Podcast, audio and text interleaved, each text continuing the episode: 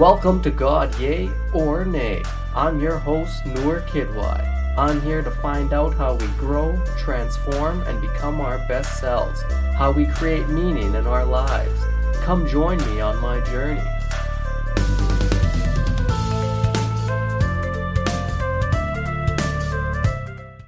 Welcome to another episode of God Yay or Nay. It's Noor Kidwai. Thanks for tuning in. Guys, my guest this week is the hilarious comedian Mark Anthony Synagoga. Mark's a great guy. He's uh, based out of Toronto, and we have an awesome conversation. Uh, please like and subscribe to the podcast. I do appreciate that. Give it a good rating. It helps uh, with the whole podcast getting seen. Check me out on Instagram and Twitter. It's at Kidwai. Facebook, Noor Kidwai Comedian, and I'll always be posting about uh, the podcast and my comedy as uh, now comedy's back, so I'm doing a bunch of shows, and uh, yeah, I hope to see you guys out. Uh, I'm going to be back in Calgary for September, so uh, check out my website or check me out on Instagram, and uh, you'll be able to see my dates when I'm back in Calgary. but let's get to this podcast, everybody. My guest this week, Mark. Anthony Synagoga. Welcome to another episode of God Yay or Nay. Today I'm here with Mark Anthony Synagoga, a comedian. Uh, thanks so much for being here, Mark. What's up, man? Thanks for having me. This is great. Yeah, dude. Uh, so right now you're in Kingston, eh? Doing uh, some road comedy again. How's it feel? It feels good, man. It's uh, you know, it's weird that I got to be, you know, there's no green room, there's no uh there's no separation between audience. I know that makes you sound like a diva out the gate, but you know, having the the mask on the whole time you're in the comedy club and can't really chat with comics too much, you know. So it's kind of it's so it's weird. weird. Yeah, it's so weird. Like, uh, yeah, even like I'm just doing the sh- uh, shows out in Toronto this weekend, and it's just like, yeah, having the mask on like the whole time just feels weird as hell in the comedy club and you just like yeah. no one yeah no one knows who you are like once you're off a stage and stuff it's like yeah man it's been uh, interesting yeah you got uh so i saw you last week in toronto uh, you came mm-hmm. back and like that was like your first weekend back uh, doing comedy so i just wanted to know yeah. because like your first weekend back doing comedy you started headlining a show mm-hmm. So like basically you went four months without doing any shows and now your first weekend back you're headlining five shows in a row and not only that, you're fucking um this is a club that you haven't headlined before, so like you're trying yeah. to like actually impress like the owners and like all that stuff. So yeah. like yeah, let me let me tell you like let me know how that felt. That must have been insane. oh man, I mean the last show I did was March, like March 20 something, right? So jumping into that, I guess that's like four or five months, right? Somewhere in there. Yeah, I just, I don't know, man. I was panicking. Like I don't know. It felt like uh, back in the day when you you first jump up. Like you know, you start comedy. It's like you got everyone starts with like five minutes, you know, and then when they first you get that first set where you jump from five to ten. You know what I mean? Oh, and yeah. you're like, well, fuck. I don't know if I can fill that. Like, what am I going to say, right? So I mean, I've done that time before, but I guess because of you know being off for so long, I was like, fuck. I don't even know. Like, if none of this hits, I'm just going to be flying through bits and I'm I don't know what to do. And like you know, obviously Jason, uh, he's the owner, and he was uh, just calling me, being like, you know, I'm giving you a fucking chance. If if you don't if you don't actually fucking hit this and you shit the bed, I'm canceling you forever. You know, and I I was like, God damn it, because and it was weird because I had the um I was supposed to be headlining when it was the prove you're uh, a comic contest, so I was a shorter headline. You know what I mean? Mm-hmm. So you know, and then um, as the weekend went on, he started giving me more and more time and uh, was just losing it, man. He's like, if you don't fucking hit this, I'm to stab you and you're done for the weekend. I'm to, you're never to headline this club again. And I'm like, buddy, I haven't performed in months. Like, can you give me like just a break, you know?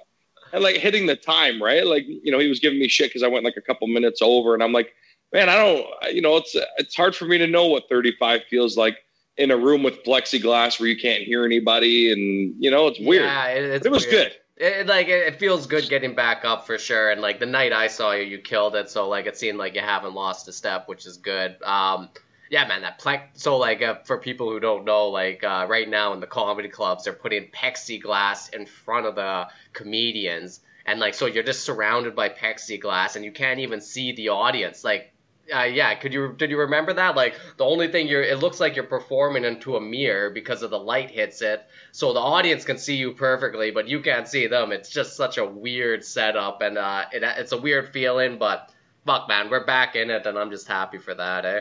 Yeah, me too. I mean, it, the worst part about it was uh, on Saturday late show, a bunch of drunk people, and obviously first couple shows like you don't think you forget about like heckling and sorry hecklers are like the last thing you think about like you know, with this whole covid shit going on. And saturday late show t- so many tables were plastered. So it's like when you can't hear them or like you know after the show i'm like did i not do well? Like i couldn't it was weird when applauses were coming and laughs were coming. And like a lot of my friends where they were like no man there was like two tables having a full argument and like two one like half of the table was asleep with their shoes off and like you know, a bunch of people were hammered drunk and like I couldn't hear any of that. So the plexiglass kind of takes out that element. Whereas, like, you know, if me and you are on there and someone yells something or a glass breaks or something, you know, the audience gets taken out of it. So do we. We can address it. You know, we can deal with hecklers. We can do crowd work with the plexiglass. That that whole element's gone. So yeah, it, it's very weird. yeah, it makes it like yeah, weird's like the only way to put it actually. uh, yeah. Yo, so uh, for just for our audience, why don't you give us a little background of like where you're from and like um, yeah, how you got into comedy and how you're making your money in it? Because I know you do like production and stuff like that as well, right? Yeah, so um, started in uh, in Toronto. Went to that Humber comedy program. For those of you who have heard of it or not, I don't know. But uh, Humber's got this comedy writing and performance program. So I pretty much I went to college. was like you went to comedy college, eh? I went to clown school. I know. No, when I, I went to I went to college, uh, like actual college before, and I was like, I don't like any of this. I was always just writing jokes or scripts or whatever, and I was like, man, I want to do something in that and the family kind of gave me the grills was like if you don't if you don't get that sheet of paper and something like you're out of the house and like you know gave all these stipulations. So same day a buddy of mine was like yo humber's got like a comedy thing. You should do that. So audition went there. That was great. Um, i don't think i would have ever done stand up unless it was for that course like because they make you do everything. Like you got to do radio and sketch and all this shit and stand up was never something i envisioned myself doing. And then after the first show at Yuk Yuk's, they make everyone go on, and I was like, fuck. I crushed my first set, and I was like, this is the best. The second and third set were the worst shows I've ever done in my life, but still, like, I kind of it was the only thing that I did where I, I was like, oh, I think I found what I want to do here. So, um, yeah, and then once I jumped into the scene, I, I realized that uh, there wasn't really much uh, shows going on, and there weren't many places to perform or places to kind of like make money and so I just started, you know, I opened up a little production company, Funny Man Inc., and just started trying to produce as many shows as possible in like little theaters and small towns and, you know, little shit like that. So that's kind of how I make my money now. I just try and self produce as much as possible because, you know, like we know how it is, man. Like if we can't wait for just for laughs to come knocking on our door, right? You got to make your own opportunities or else you're not going to go anywhere. You can't wait till someone picks you, you know? Yeah, and you know what? Like that's like kind of the exciting part and the depressing part of like comedy in Canada. Like, uh, because like it is depressing in the sense that like uh, when you're starting out and like the first like especially for me like the first like maybe even decade of doing comedy like especially when you start getting better and you start doing well then you kind of start sitting on your ass and just kind of going like hey why aren't I getting these opportunities and you start blaming yeah. like other people for not giving you the opportunities but like then all of a sudden you realize, hey, we're in Canada, like how much uh, industry is actually here. It's not too much, so it's like now you got to build it. But that in itself has such an opportunity in it because like when you start building it, you learn so much about yourself, your craft, uh, your skills, yeah. like all of that stuff. So um, yeah, because you've been producing like like all over the country too, haven't you? Like because I've seen. Well, I tried. Like, yeah. Yeah, I, I, tried East Coast, tried West Coast. Like the only thing that's really stuck is stuff in Alberta, just because I don't know what it is, man, about Alberta. Like you, are from Calgary, yeah, right? Yeah, yeah. Yeah, right. I don't know what it is, man, about Alberta. They just want to pay for entertainment. Like I don't know, I don't know why no one else really does. Like the, the East Coast is really tough because they're just like, yeah, well, if you show up, great. If you don't, even better. Like they don't really give a fuck yeah. if you come or not. So it's like to really iron down getting a like an amount of money for your shows or whatever and if they get cold feet real quick and they go oh well you know we don't have all the sales So we're going to cancel. I'm like, buddy, the show starts in two hours. Like mm-hmm. there could be walkthrough traffic, whatever the case is, right? So th- that's always uh, a disaster is when you have to deal with people that just don't want to produce. Like I find that a lot of people, sorry, I'm, I'm going off a different tangent here, but when some people produce shows or they, they run a bar and they want to produce shows or bring in entertainment and they think that it's the same thing. Well, we run a bar. How hard is it to do entertainment? And they don't know anything about it and then you have to explain what comedy is, how the room should be set up, and all this kind of shit. And then all of a sudden they're like, "Well, fuck, I don't know if I want to do that anymore." And you're like, "Well, you know, you have to pay us." They're like, "What? What do you mean? Like we've got." Bill and his buddies are going to come in and do covers all weekend. Like they're going to do Johnny Cash for free. And I'm like, well, that's because he's 85 and, you know, he's just trying to stay busy. You know what I mean? Yeah, no, we get uh, some of those small bars that gotta treat us like shit. It's pretty bad. so annoying.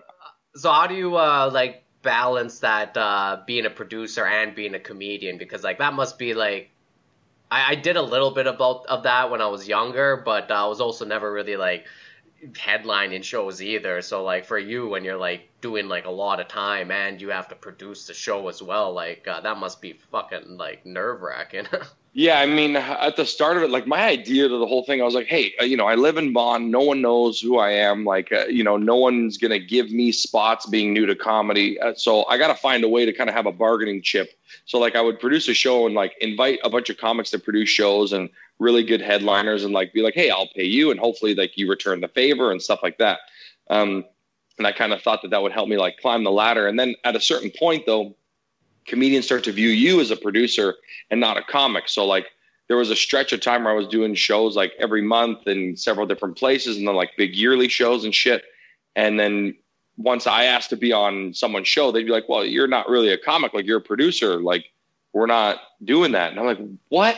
So I kind of like, I'm like, fuck, I got to pump the brakes, push this to the side for a bit and like, you know, really just start working the circuit more to make people know that I do both and that was always like the hardest thing because you know people they don't want producers that suck. And then i have to kind of start proving to myself so i prove myself to certain people and certain clubs to be like i do both. It's it's hard to manage but i mean you know everyone says you can't do both. And i am like you know further along in my career here noticing that it's fucking you, you got to choose one or the other because you know it, there's only so much producing you can do and it takes up so much of your time and you got to run all aspects of that business. And like I feel like now it's obviously much harder just because you got to run the social medias, the management shit on, you got to run the website, you got all this shit that like, you know, companies hire tons of people to do, right? So like mm-hmm. guys like us, like we have so much shit to do just for our own comedy, like writing jokes, writing scripts, fucking making merch, writing a fucking building a website. Like we're already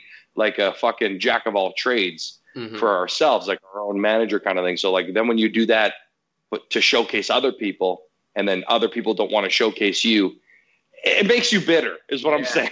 You know what i mean? Oh 100% so uh, now that like this whole pandemic thing's happened you probably had a lot of time to think like well what do you think in your direction for the future is going more into like focusing on your own like comedy career or, or do more producing? What are you thinking yeah, I. Uh, it was funny. I saw a lot of people, a lot of comedians. I'm sure you saw this on uh, Facebook and stuff, being like, yeah, "I'm realizing that my identity is more than just comedy and all this kind of stuff." And I've I've always been one to take breaks here and there just to be like, I'm not just a, a comedian. You know what I mean? You need all these other things in your life to, mm. you know, give you more material and stuff.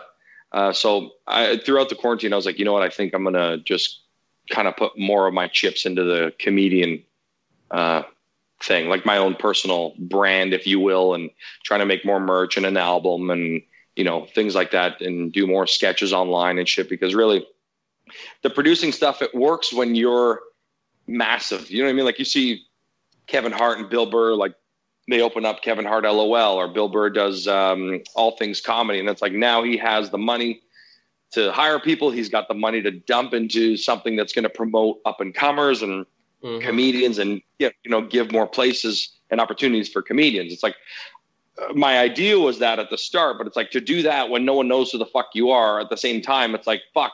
I'm trying to build two entities from the ground up. It just doesn't make sense when there's no leverage from either side. You know what I mean? Oh, so yeah. yeah, so I figured just I'm gonna produce like when I produce and you know put on my own stuff and whatever when I when I do and when I have empty spots. But I'm definitely not going to put as much effort in as I did before. Mm-hmm. And you said something like really important there, like just like the whole identity as a comedian and like having to to be more like. uh I, it is true. Like if I think it's like if you identify too much as a comedian, or this is anything. Like if you identify too much with your job, and then like you like it neglects other parts of your life, or you know what I'm saying? It's just like because too much is pouring into that. Like it does like really kind of hurt every part of your life, like and even like your job. Like as a comedian, if you don't have like a fulfilling life outside of it as well, like it hurts your comedy as well because you're not going to relate with people. Like you're like you know like you don't have any other parts of your life that people can relate with like whether it's relationship or whether it's like just friends outside of comedy or any of that shit you know? Oh of course man. I i've never understood you know i've argued with comics about this all the time where like you know i've gotten shit for being a comedian that's not in the scene as much as i should be and i'm not uh, you know, I, am not hustling enough because I'm not at the mic still two, three in the morning or whatever. Um, whereas to me, I'm like, fuck, man, I got, you know, when I wasn't doing comedy full time, it's like, I got to get up in the morning, go to work, or like, I got to, you know, I've got a, a fiance, I've got a family, I've got a bunch of stuff. Like, I don't want to be just the comedian only because, like, you see these comedians that they live with comedians, they hang out with comedians, they work with comedians. Like, the whole day is just, comedians talking comedy, doing comedy. And then all of a sudden, after a couple years on stage, you're like, hey, man, like I can't really relate to any of this because you're not bringing any other aspects of real life into this, right? Like, so your jokes are great to other comedians, and I'm laughing because I'm a comedian. But, you know, at the same time, it's like, where's all the other jokes about being a person? You know what I mean? Like, being someone outside of comedy, you know? You gotta fucking yeah, you gotta relate to people, and yeah, no, I've definitely seen that. And like, uh, if you start performing just for comedians, like we, we definitely have like a different sense of humor, comedians, because I think for we're, sure. you know, like we've heard so many jokes, so like we like and like comedians tend to like darker, dirtier jokes, just because like, you know, like it's just kind of like uh, we love pushing the envelope kind of thing. So like when you start performing just for comedians, like you definitely do like see it and like yeah, it can end up being cringy for like regular like audience members where they're just like, what the fuck yeah. is this guy talking about? So uh, you come from an Italian family, eh? Yeah, yeah, Italian background. You know, obviously I'm Canadian, but uh, yeah. you know, uh, in Canada you never say that you're Canadian unless you know you're actually thoroughbred white, I guess, if that's the the term for it. But you know what I mean? Like in the U.S., I'm Canadian. In Europe, in the UK, I'm Canadian. In Canada, I'm Italian. it's weird. It's, it's so people break, yeah. break my balls about that all the time. They're like, "Buddy, you're white. You're Canadian." I'm like, "I'm Italian. I'm not white." You know what I mean? And they're like, "You're an idiot." So I, but yeah, I, uh, you know, Italian background. You know, right, living nice.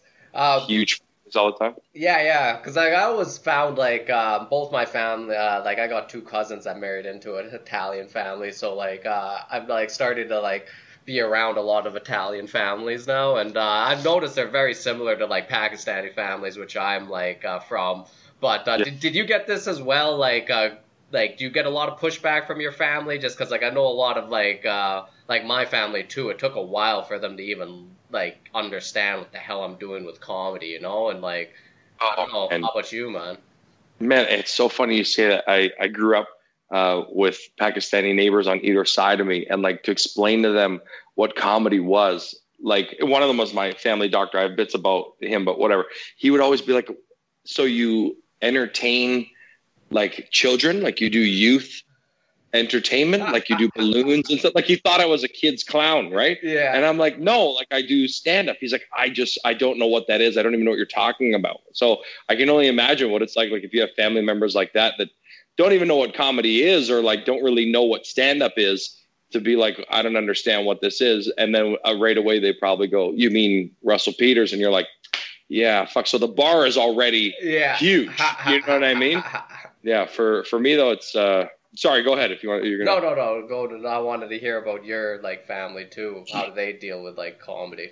Yeah, they um, they're all like you know coming from Italy. You know, my grandparents. So like for them, it was like, well, you got to be going where the money is. And when they came here, the money was, you know, building roads and railways and it's all construction based shit, you know? So all my family and relatives, everybody's in some sort of line of construction or trades, right? Mm-hmm. So for me, growing up, working for all my uncles and all this kind of stuff, and really being like, I guys, I don't, I don't want to do this. This makes no sense.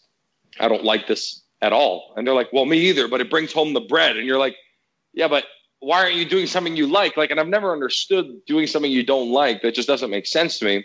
And, you know, my parents trying to raise you being like, find something you like and monetize it and stuff. And uh, that's obviously been the hardest challenge is to monetize comedy. But uh, yeah, the pushback was real. My, my dad does, doesn't even, even now he's like, so you're, he like, it's so patronizing. He's like, so you're going around doing a couple little gigs here for people? Like, what's going on? Like, how, you know what I mean? He's like, where are you going now? Like some parking lot or like, uh-huh. and I'll bust my balls. But, you know, he, uh, he kind of turned around when his friends came to one of my shows one time. And like, so at work, all of his friends were kind of talking about me, being like, "Oh, look, his son's actually funny. Like he's hilarious. He does comedy." And then he's like, "Yeah, so look at you, Mister Comedian." I'm like, "Fuck, now I'm a comedian." I'm like, "Took you ten years yeah. to say I, you know, I do comedy, but Jesus, man." So the pushback's there. Even now, like after doing it, like I'm coming up to ten years now, and everyone's like, so, you know, it's 10 years, you haven't made it, like, time to hang it up. And I'm like, what do you mean? I'm like, now it's time to fucking put the gas on, you know? Yeah. like, that's the, like, uh, know, and I don't think people understand like uh, how long it takes to like make uh, like after 10 years is kind of like when you start figuring out who you are and like how to present yourself and how to like build an yeah. audience like all of that stuff kind of starts aligning at the 10 year mark and that's it's exactly right. That's when the, you push the gas. Like that's when you start like yeah. actually understanding like what kind of point of view you have in the world right? Yeah and a lot of people like it's like managing yourself like certain things like that like uh, the the business end of comedy like you learn just by being a comedian and going through it and learning from guys above you and guys who've been in doing it longer. Like you see parts of the game that you should do and like how you should approach you know your own merch and like how booking yourself and all these little tricks of the trade that you don't find unless you know other comics who are above you tell you and like just from seeing it yourself right? Like whereas you know in hockey or whatever you know you grow up like i always give this fucking example to one of my cousins because he's like buddy you just hang it up. I'm like bro hockey players they start when they're four right? Or five or six. That 10 years is like when they're 16, 18, and then they make the NHL, right? Like that makes sense, you know? Yeah. And then, you know, I explain to them like there's people get trained how to do everything you need to know. Whereas in comedy, sometimes it takes even longer because no one's telling you how to do it. In fact, I feel like people try to tell you how not to do it, you know, so that you stay further down the fucking yeah no, totem pole. You know what I mean? It's real for sure. Um, so you said you come from Vaughan, and like Vaughan's like a very Italian place, right? Very Italian, yeah. Yeah, so like, is that like, so do they have that kind of like uh, culture there then? Like how you were saying, like a lot of people go into construction, trade. So is it a very like working kind of culture? Like get into like, uh, get into like these kind of trades, make money kind of culture? Oh yeah, it's all just, what do you mean you don't make cash? Like, what do you mean you don't have like four or five illegal side hustles in your plumbing business? Like, every, you know, everything is like, oh, you do landscaping, but what do you really do? You know what I mean? And it's all like, you know, oh yeah, I also bring shit in from Italy and we illegally sell this and that. And you're like, fuck, it's it's like that. It's like an immigrant mindset mixed in with like a mafia mindset. You know what I mean? Yeah, yeah It's yeah. fucking weird. So like everyone just does nine other things, but have that front of like we're plumbers or you know, we're construction guys. And like everyone's all about just make as much cash as you can working on the clock, make real cash by doing side jobs illegally or whatever. Yeah. You know what I mean? It, so like that whole and, follow your dreams kind of like, uh, or like follow your heart, like do what you love, like that kind of shit didn't really sink into there, eh?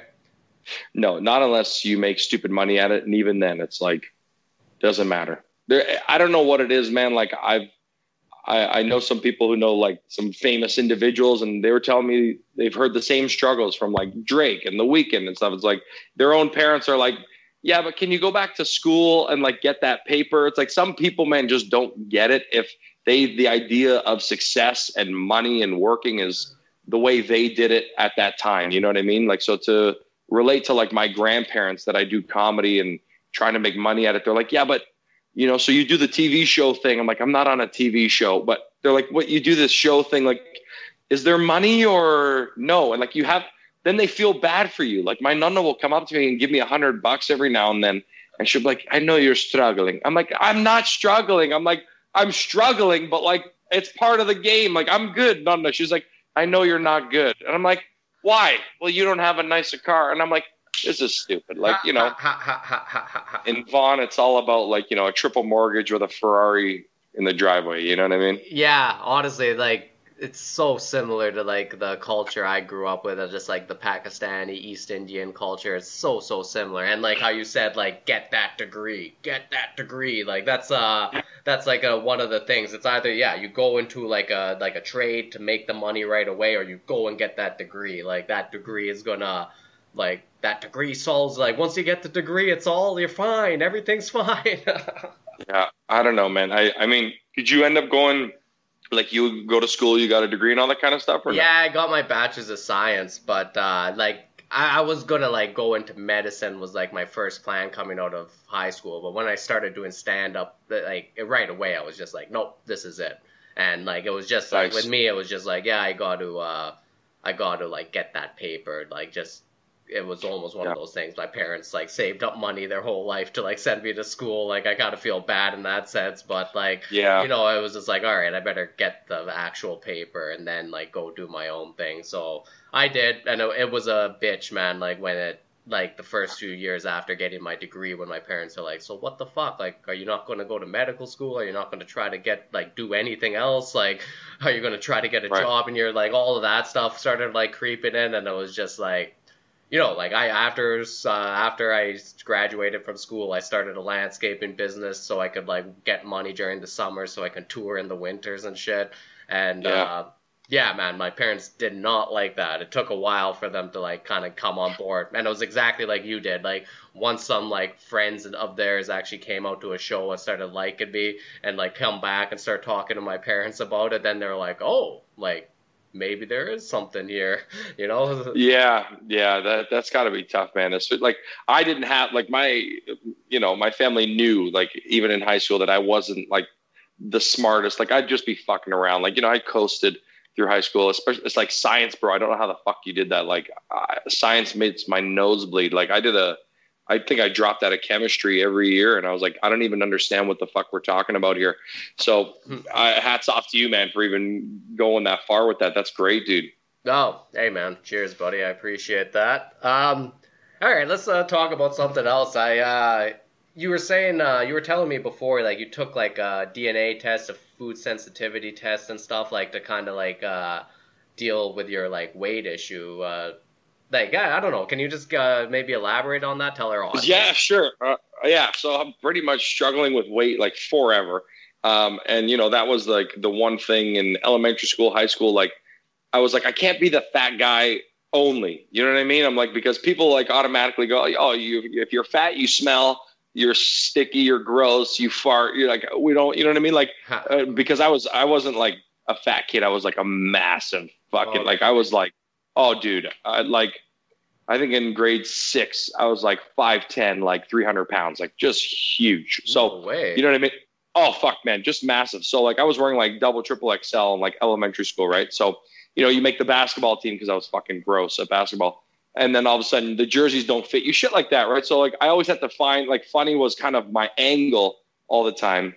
So that kind of became like a big part of you know my identity and same with on stage. So it's like there's a big part of me where i'm like fuck i know i have to lose weight in order to not be chris farley and die young because that's every time i get a test my doctor's like buddy you're going to be done at 40 maybe 50 years old right? So i'm like okay i know i have to do that. But then on stage i'm like fuck a lot of my bits and a lot of my stuff is rooted into being a fat guy or being obese or whatever the case is and shit like that. So it it's like if I lose weight, will I be funny anymore? Like that's a real like people are like, buddy, you're fucking crazy.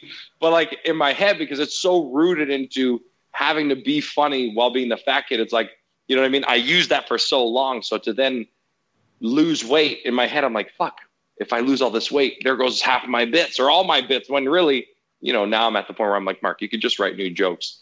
But still, um, Yo, so I bet that would be tough, man. Like, uh, and trust Oh. me, like I came from a small farming town, and I was like the only brown kid there, so like I, that was the way I dealt with it too. Was humor. Like I, like Yeah. you know, like uh, I just always made kind of jokes about it. So a lot of my humor ended up stemming from that, and like a lot of my jokes kind of did, especially when I was starting comedy. So like, uh, of no, I, I completely becomes a party. understand it. I completely understand it. Um, yeah, Yeah. So like, uh, how did you how how you dealing with that then? Like, So I I pretty much uh, no joke. I know every fat guy says this, but I've pretty much done every diet plan you could think of, and you know the I'm trying. Obviously, I'll lose some, I'll gain it all back because the road is the worst. So I'm trying to find something that isn't gonna need me to bring a suitcase of protein powders and shit like this. Like I'm trying to find a sustainable uh, life plan, if you will, or diet plan that is will be sustainable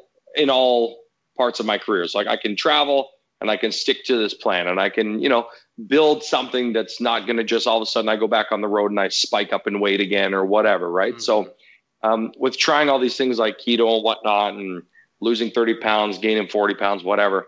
Um, I did one of these DNA tests and food sensitivity tests, which I think everybody should do. It's like, it's absolutely nuts where science is at with this shit. Um, so one of them is like you prick your finger, they take your blood and then they swirl it with a bunch of shit. And then they go, oh, okay, so these kinds of foods uh, your body reacts to as like a mild allergy. So then you're constantly inflamed. And if you're inflamed and had, have any sort of inflammatory going on in your body, you're not going to be able to drop weight and your body's going to like obviously tighten up and be in a state of stress. So then you're going to want to binge eat or it's going to hold on to water weight and all this kind of shit. So okay. um, yeah, I did that and then did this DNA one because um, one of my doctors was like, the food sensitivity ones aren't bulletproof because your blood can change, you know, over time. So they're like something in your, if you do a DNA test where they take your saliva and they do, um, everyone should check it out. It's called uh, DNA Labs Ontario or something. And it's fucking uh, Love My Health test where it's you send in your saliva and they take down all, they break down your genetic DNA and see what viruses you're susceptible to, um, what foods you're sensitive to, how your body reacts to intense exercise, how your muscles recover and break down, and all this kind of shit. Holy I mean, it could all be, Really? oh, dude, it could totally be a scam. But uh,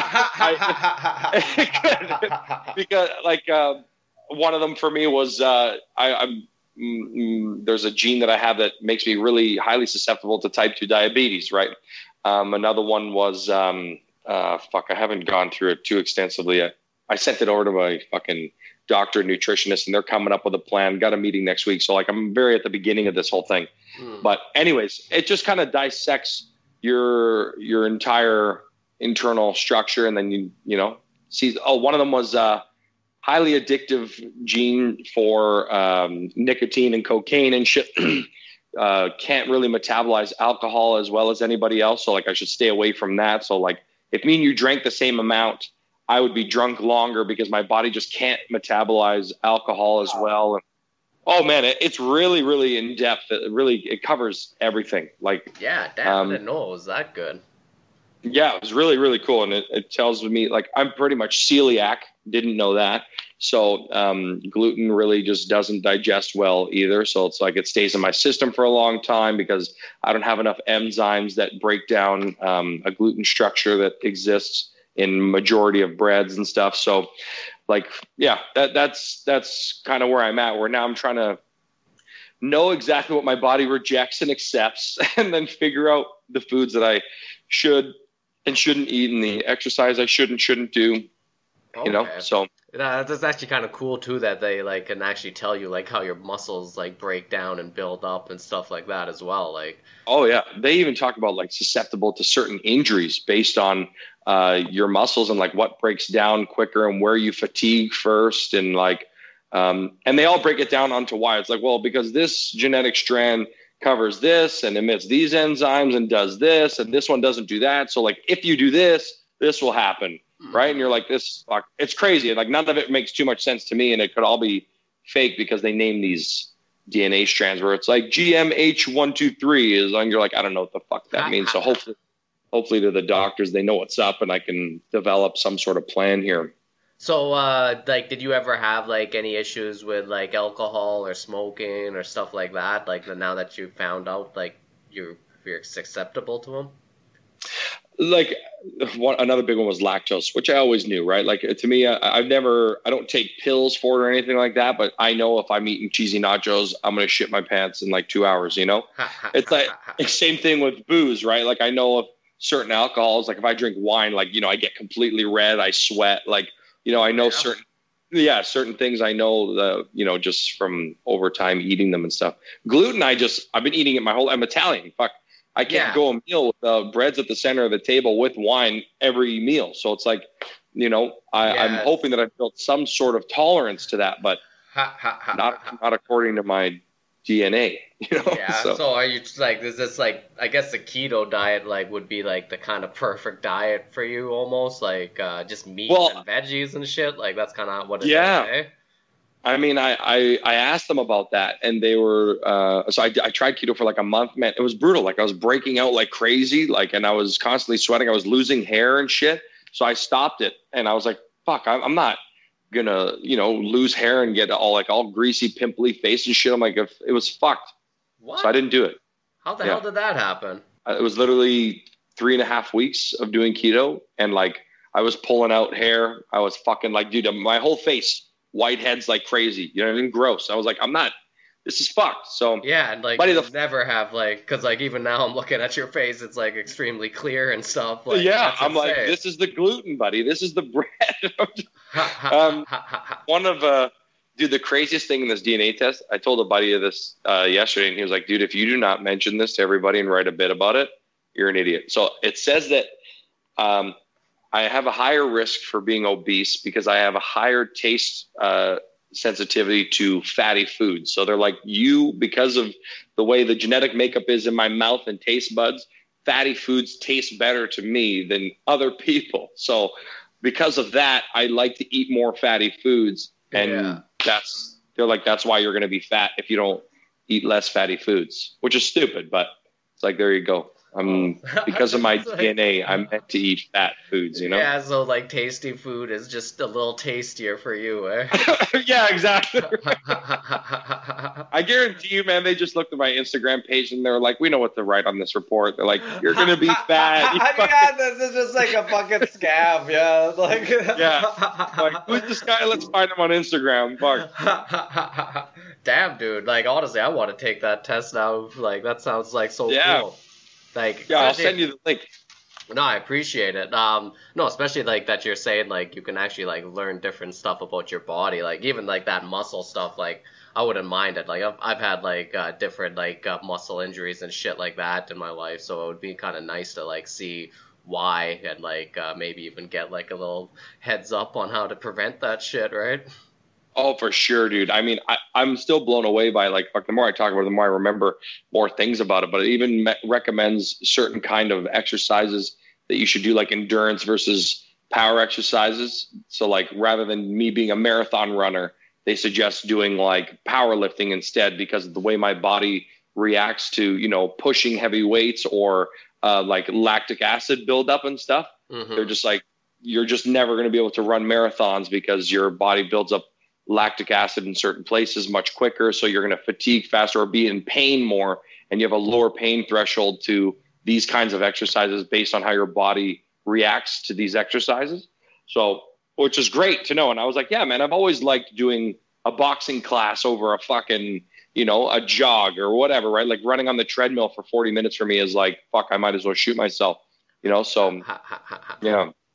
Oh damn, dude. So like uh, with all the diets and stuff like that you have done, like uh, what's that like kind of like the whole life cycle of a diet? Then like when you do it and then like get rid of it and like does your emotions and shit change with it as well? Like how does that work? Yeah, like for something like um, keto or like um, what was that other one I did? Fucking all about like rice cakes and shit. I can't remember the name of it. Oh, that sounds um, awful. like so dumb, but like I, I, you get irritable, man. And like for me, like nothing's more important than being in a good headspace to perform, right? So like if I'm fucking, you know, 10 minutes before I'm going to go on and I'm like exhausted and I'm sweating and like my face is all fucked up and you're not confident and whatever. You know what I mean? Oh, how are you gonna? Yeah, how you can't perform like that. So like for me, it's like I need something where I don't feel like I'm an absolute train wreck or like I'm tired and I got to slam all this coffee to get like a pick me up or I got to do jumping jacks or whatever, right? Like a lot of diets, like I'll notice I just like, okay, I can't do comedy while being on this diet, or I can't be eating only 1200 calories and performing on stage. Like I just don't have the energy to last more than 10 minutes on stage and to give it 100%, Yeah, you know? So.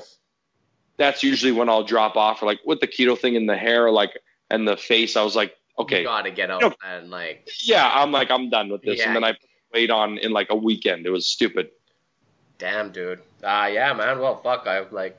Yeah, I hope you find a little bit of like equilibrium with that shit and like. I guess, yeah, I'm sure there's going to be some sort of, you know, new adapting trick to this new plan with the DNA and blood stuff. We'll see what happens. So, Yeah, dude. uh, I'm gonna go get one of those tests.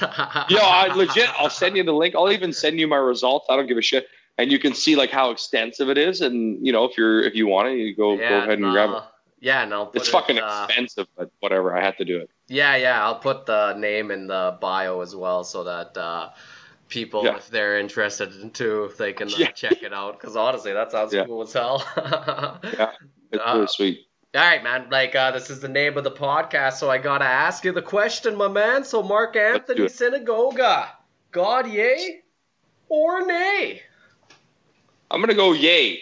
God, yay. Yeah, God, yay. I mean, were- Are you like uh, religious or spiritual or anything like that? And Yeah, I mean, I was obviously raised Roman Catholic slash Christian, if you will, for a majority of my life. So, you know, I do believe there's something else beyond this. I don't know what it is. Uh, you know, I feel like every very religious culture calls the same set of morals and that kind of thing, calls it their own thing. For us, it's God, right? So, Mhm. um, yeah, I feel like there's there's got to be something. I mean, there can't be nothing. And I mean, if it just gives me the security that there is something, I fully believe it. You know what I mean?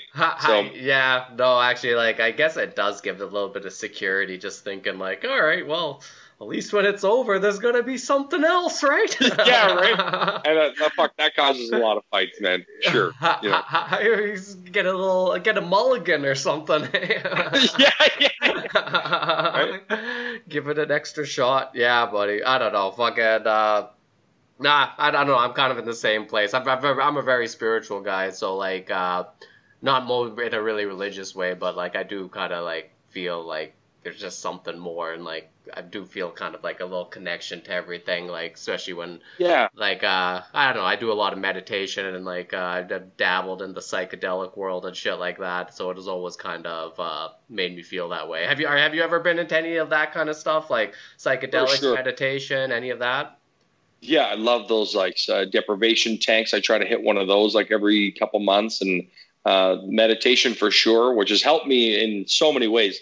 Uh, psychedelics, not so much. Like I did salvia a couple times, which I guess is a form of a psychedelic. But um, yeah, dude, for sure, there's there's something beyond this. And I mean, I'm I'm religious in the sense that I believe there's a God, and I think there's something beyond this, and all these things connect and make sense somehow in the universe and shit. But do I believe in what the Roman Catholic Church and all that shit is? No, the Roman, the Church, the Vatican. To me, that whole thing's one giant fucking scam. And like, I got kicked out of the Vatican, by the way, because I had a meltdown. I was so upset in there. But anyways, Like when you were in Italy, like in Vatican City, Yeah. you mean? yeah, yeah, I got kicked out of the fucking Vatican. I was so pissed off What did you do? because I've never told this to anybody, but I was um, in the Vatican. They have like big, big paintings, right? Have you been to the Vatican? no. buddy, it is the biggest fucking sham on the like, dude. Everything is gold. Everything, like Yeah. everything.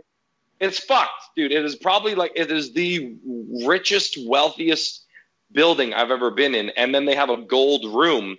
They're like the treasures of the god. And you have to pay to get into that room. You have to pay to get into the Vatican. And there's these big, big like uh, murals done by famous people, and you have to pay to hit a button to light the painting, right? So it's dark, and then you got to put in a dollar, hit the button, and then the light shines on it for 10 seconds. What? apparently, Oh, bro, you don't even understand. They You gotta ask my fucking- So you pay to get in, and then you have to pay for each fucking mural. dude, I cannot tell you the meltdown that I fucking had. I was like, so you're gonna tell? They're like, no, the light, sir, affects the paintings. We want to preserve it. I'm like, put it in a fucking box. I don't give a fuck. I'm like, do not charge me 50 euros to get in here, fucking 25 euros to go through the god room, you know, five, 10 euros to fucking see this painting. I'm like, you guys are a fucking scam. I'm like, if dude, if they sold two percent of what's in that gold room or five paintings, they would solve multiple world crises, no problem. And I just, and to me, that's what God is. And being religious, it's like you know, you see people like fucking Gandhi, Mother Teresa, people like that who live selflessly and shit. The Vatican, to me, stands for everything that goes against what God is. And like, I was having that meltdown in there, and I'm arguing with priests, being like, "How can you work here and be like?" God. Like this doesn't make sense. Like I'm like, buddy, there's gold on the ceilings. Like there's like, dude, there's granite pillars, granite gold pillars, dude, that are like, you know, 25 feet around every fucking 10 feet. Like, dude, if you go there, you'll get so upset with how fucking filthy rich it is. And you know that it's just from years of pillaging and raping the rest of Europe, being pieces of shit Yeah. and keeping all the gold and like I was in their own place. And I'm like, it dude, it makes no sense. And I was actually getting mad and like voicing this while talking to my girls. We were walking through it and people were getting upset. And then people started coming up to me, like the priests and different people were t- coming up to me, and I was fighting with them about it. And they kicked me out. I'm like, and I started, like, dude, I had full on scene. I'm like, this place is fucking bullshit. You should sell that fucking God room, distribute that money to the fucking homeless people of Italy, you pieces of shit. I'm like, you're charging me. I'm like, I've spent a hundred dollars in here. Like, you, dude, and the lineup to get in is like three hours long. Like, I swear to God, dude, I think they were saying something stupid. Like every summer, like over 500,000 people a month go through the Vatican. Just do 500,000 times $20 a ticket, dude. Bro, that's their monthly revenue, man. Like, Yeah. And they're a church. So they don't get taxed or none of that. And they're their own country, the Vatican City, right? Dude, it's a fucking disaster. Wow. Sorry. man. No, I love this. This is hilarious. this Oh. is like this is like absolutely hilarious. I, I get I just sell the man. god room. That's like honestly, you should fucking make a bit about this because it's like not only is it like funny, it's like uh interesting as hell. Like, cause I I actually uh yeah I haven't heard of any of that stuff. And the god room is just a hilarious thing. Like just made of solid gold. The god room, like what the fuck? Well, it's like all these crowns and like big, big jewel necklaces and like, you know, things from over the years. Like, oh, this was Pope whatever, whatever's fucking crown, or this was the crown of so and so. And it's like all these fucking things that they've clearly stolen from other places. And it's their like Vatican museum. So um, it's like uh, it's fucking, you just pay to look at all this gold that's under these lights. And you're like, oh, so this crown is worth like $5 million because it belonged to this guy that you beheaded in the name of God, like what, three thousand years ago? Like, it, it, it makes no fucking sense. I'm like, buddy, melt it down, sell it back, make some cash, just give the money back to people. Like, I just, I, you know what I mean? Like, people talk about, you know, genocides and all this kind of stuff, and like, you know, the, they they'll talk about Nazi Germany and shit, but then no one brings up the Crusades and you know how the Catholic Church is responsible for killing like you know millions and millions of women alone, let alone anybody else. Like if you do the history, it's fucking, it's unsettling. And then you go in there and you're like, oh, there's gold on the walls. This is cool, right? Like oh, I have, to. It's a fucking scam, dude. So it's like I believe in God, but not the one that these Italians are like, oh, the Pope over here. No, fuck that shit, man. That makes no sense. Oh man, how is their like family like uh, religious at all when they were coming up? Like, or was it like big or not that big, or just kind of like, eh, let's go to church, I guess. Yeah, well, like you know, they're always they do the big church events. Like we weren't like an every Sunday kind of family. Yeah. Um, and then my mom kind of like steered us off the Roman Catholic shit for the exact reasons I'm talking about. Went more Christianity root and born again Christian stuff, which is a, a lot makes a lot more sense than you know if you were ever to go to one of those church services. It's totally different. Um, so that kind of caused a family feud where my nonnas were like, "What are you doing? Like we're Catholic," and we're like, "Buddy, Roman Catholic is a joke. Like let's be real. it's just it's it's the Pope, it's the Italians." running pillages on Europe. That's all it is. And, uh, you know, in the name of God, right? It's no different, dude, than a terrorist flying into a building and saying, in the name of God. And it's like, dude, what are we talking about here? You know what I mean? So I draw that parallel, and Italians get fucking pissed when I say that. Oh, but, yeah? Well, for sure. Because they're like, what are you talking about, man? Like, you know, I wear a rosary, I wear a cross. And you're like, dude, are you serious? what's one good thing you've done? Nothing. That's great. You know, it's like, well, you know, there's those Italians out there that really follow that path, and it's like, well, if that's your history and you recognize it as something good, how are you how are you going to progress in a better way? You know what I mean? Oh yeah. No, and like, uh, no, I get it. Like, uh, just coming from a Muslim family, I kind of feel it's the same way. Like, I you've yeah. got like a lot of people who just can't like understand like the history of it uh, or like what the religion even now in like present day times in some places like actually promotes where you're just like hey come on you got to acknowledge this and be like there's bad parts of it you got to point your fingers at. A hundred percent. Yeah and, uh, I... some people yeah like some people like especially when it comes to religion it's just like a zero criticism kind of thing. Yeah no it's uh, that that's that's dumb. I don't understand yeah. that well, man, hey, buddy, like that's our time, man. Uh, so uh, thanks so much for being on this. Uh, you want to maybe like let my audience know where they can get a hold of you or anything you want to promote? Feel free to do it now. Sure. Yeah. Thanks for having me, man. Uh, you guys can follow me at not Mark Anthony on pretty much all social media platforms. I'm to be touring until a second wave comes.